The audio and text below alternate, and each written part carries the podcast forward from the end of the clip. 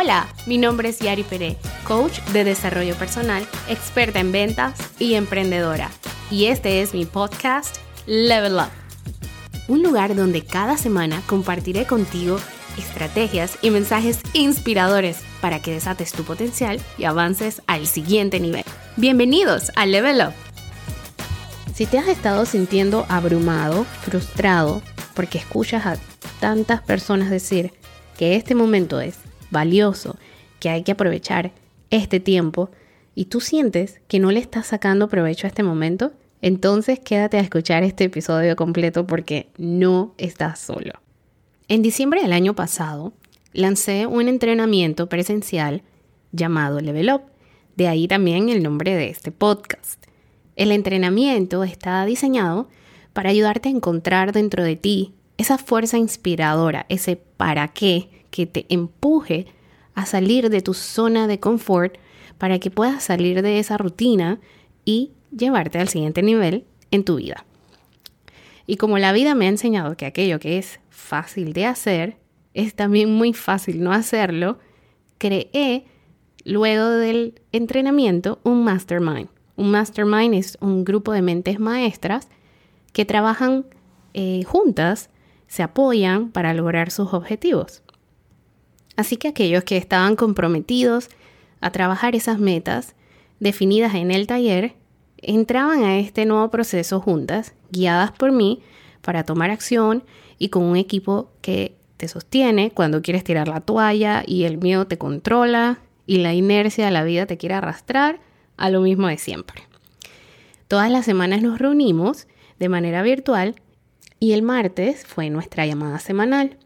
Y te cuento todo esto porque una de las personas comentó algo que me pareció de mucho valor para compartirlo con todos ustedes. Dijo, siento que escucho por tantos lados hablar y decir, hay que aprovechar este tiempo, pero entre el teletrabajo, querer estar presente para mi familia, dedicarme tiempo a mí para hacer ejercicios, para lanzar mi emprendimiento. Siento que no tengo tiempo para todo, me siento cansada y por otro lado estoy abrumada de que todo el mundo dice que este tiempo es valioso y no lo quiero desperdiciar.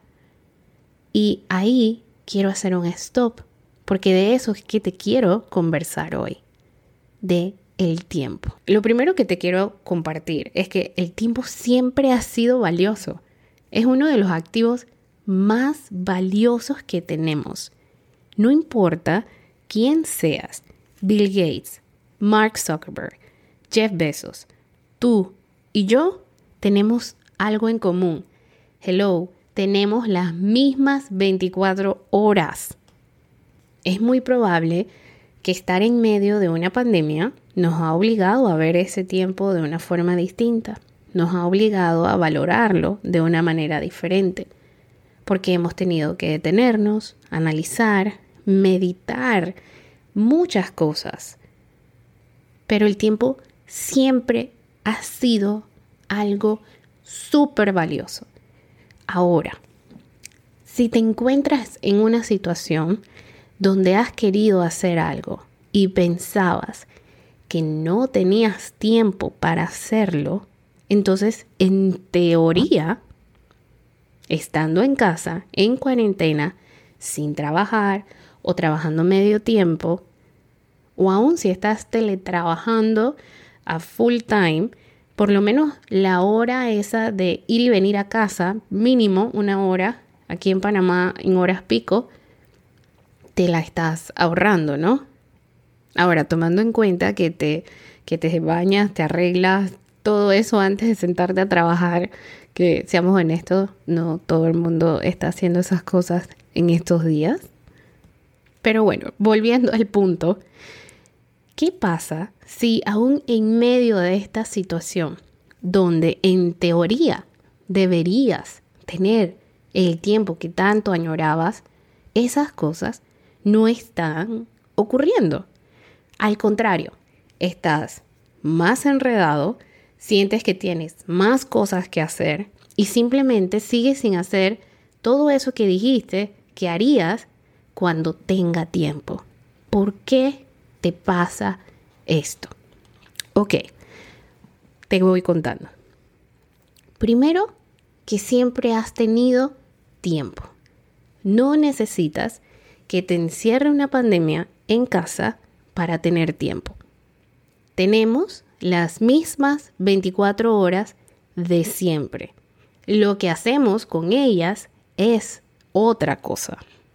No es la falta de tiempo lo que te tiene inmóvil o paralizado o con tan poco avance en esa área de tu vida. Es que tus prioridades, tu compromiso están puestos en otra área. La falta de tiempo no es más que una excusa que es socialmente válida y que usamos para no comprometernos con hacer algo. No tengo tiempo. Es algo que de alguna manera es fácil de decir y la gente te lo cree. Es un límite fácil de comprar, por así decirlo. Y te comparto todo esto desde mi propia experiencia, porque muchas veces me encontré diciendo, no tengo tiempo. Hasta que un día me di cuenta que la realidad es que, aunque me ocupo haciendo muchas cosas, era mi elección. No es que no tenía tiempo, es que elegí hacer otras cosas con el tiempo que yo tengo. Cuando digo que no tengo tiempo para algo que quiero hacer, me convierto en víctima de algo o de alguien. Nos quitamos la responsabilidad y la libertad de poder elegir. A veces por miedo a arriesgarnos, a hacer algo incómodo, por miedo a fracasar o a ser juzgados, o a veces por querer cumplir o por ganar aceptación de otras personas. Y el mayor problema de todo esto es que vamos perdiendo ese poder personal de poder elegir y de ser protagonistas, ser los creadores, los responsables de que las cosas en nuestras vidas ocurran. Y si esto pasa, entonces no eres tú el que estás escogiendo, no eres tú el que elige en tu vida, sino cualquier cosa externa a tu alrededor. Cuando nos llamaron a la cuarentena, me encantaría decirte que automáticamente me senté en mi oficina a hacer todas las cosas que no hacía porque sentía que me faltaba tiempo. Que me senté a crear contenido, a hacer mi taller virtual de Level Up, a hacer este podcast, ejercicios, etcétera, etcétera, etcétera. Pero no, la primera semana de la cuarentena yo no hice nada de eso. Al menos que limpiar hasta llegar como a 15 mil pasos diarios, se cuente como ejercicio todos los días. Pero no, mentira, ese no era el plan de ejercicios que yo tenía planificado, así que eso no cuenta. Y bueno, lo que te quiero decir es que cuando por fin tenía el tiempo, lo ocupé en un montón de otras cosas. Y eh, me tomó un par de días reaccionar, encarrilarme, organizarme, entre procesar todo lo que estaba ocurriendo, adaptarme al cambio de cómo generar ingresos desde mi casa, cuidar a mi familia, tomar las precauciones necesarias para las personas más vulnerables. En fin, mi sistema de creencia hizo lo que le dio la gana. Mi otro yo, que yo siempre pienso que tenemos dos personas ahí dentro de nuestra cabeza, el valiente y el flojo, el flojo tomó control y desvió su atención, se distrajo para no ver la realidad de las cosas. Contexto completo de supervivencia. Por eso te digo que lo que te estoy contando y compartiendo también es un reto para mí, fue un reto para mí. Y trabajo constantemente en esto para poder tomar conciencia y poder corregir lo más pronto posible.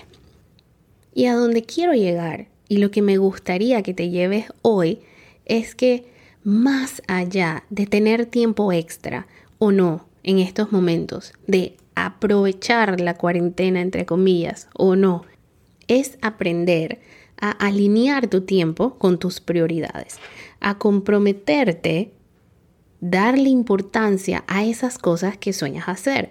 Porque si creemos que la única forma de darle prioridad a esas cosas es estando casi que secuestrados en una cuarentena obligatoria, estamos fritos. Si quieres saber dónde están tus prioridades y tu compromiso, solo fíjate a qué le estás dedicando tu tiempo. Y te pregunto en este momento, ¿a qué le estás dedicando tu tiempo hoy? Y ¿Está eso alineado con tus sueños? Y si la respuesta es no, seguramente te sientes frustrado muchas veces. Sientes que vives como sin un propósito, sin sentido, sin un para qué, sin un rumbo. Y eso te puede generar mucha tristeza, dolor y hasta culpa en, ocasiones. Porque si mucho de ese tiempo se lo dedico a mi familia, ¿cómo me puedo sentir mal por eso? Y eso te hace sentir culpable. O si mucho de ese tiempo se lo dedico a un trabajo, cuando en verdad quiero emprender, termino resintiéndome con el trabajo actual y de pronto andas por ahí amargado sin saber ni siquiera por qué. Es decir, que terminas sintiéndote como una víctima de cualquiera de estas cosas y creas un resentimiento hacia eso o hacia esas personas o hacia ti mismo.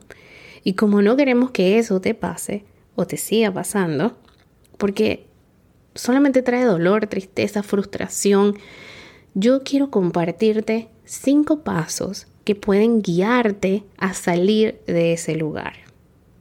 Y esto empieza con, primero que nada, tener claridad.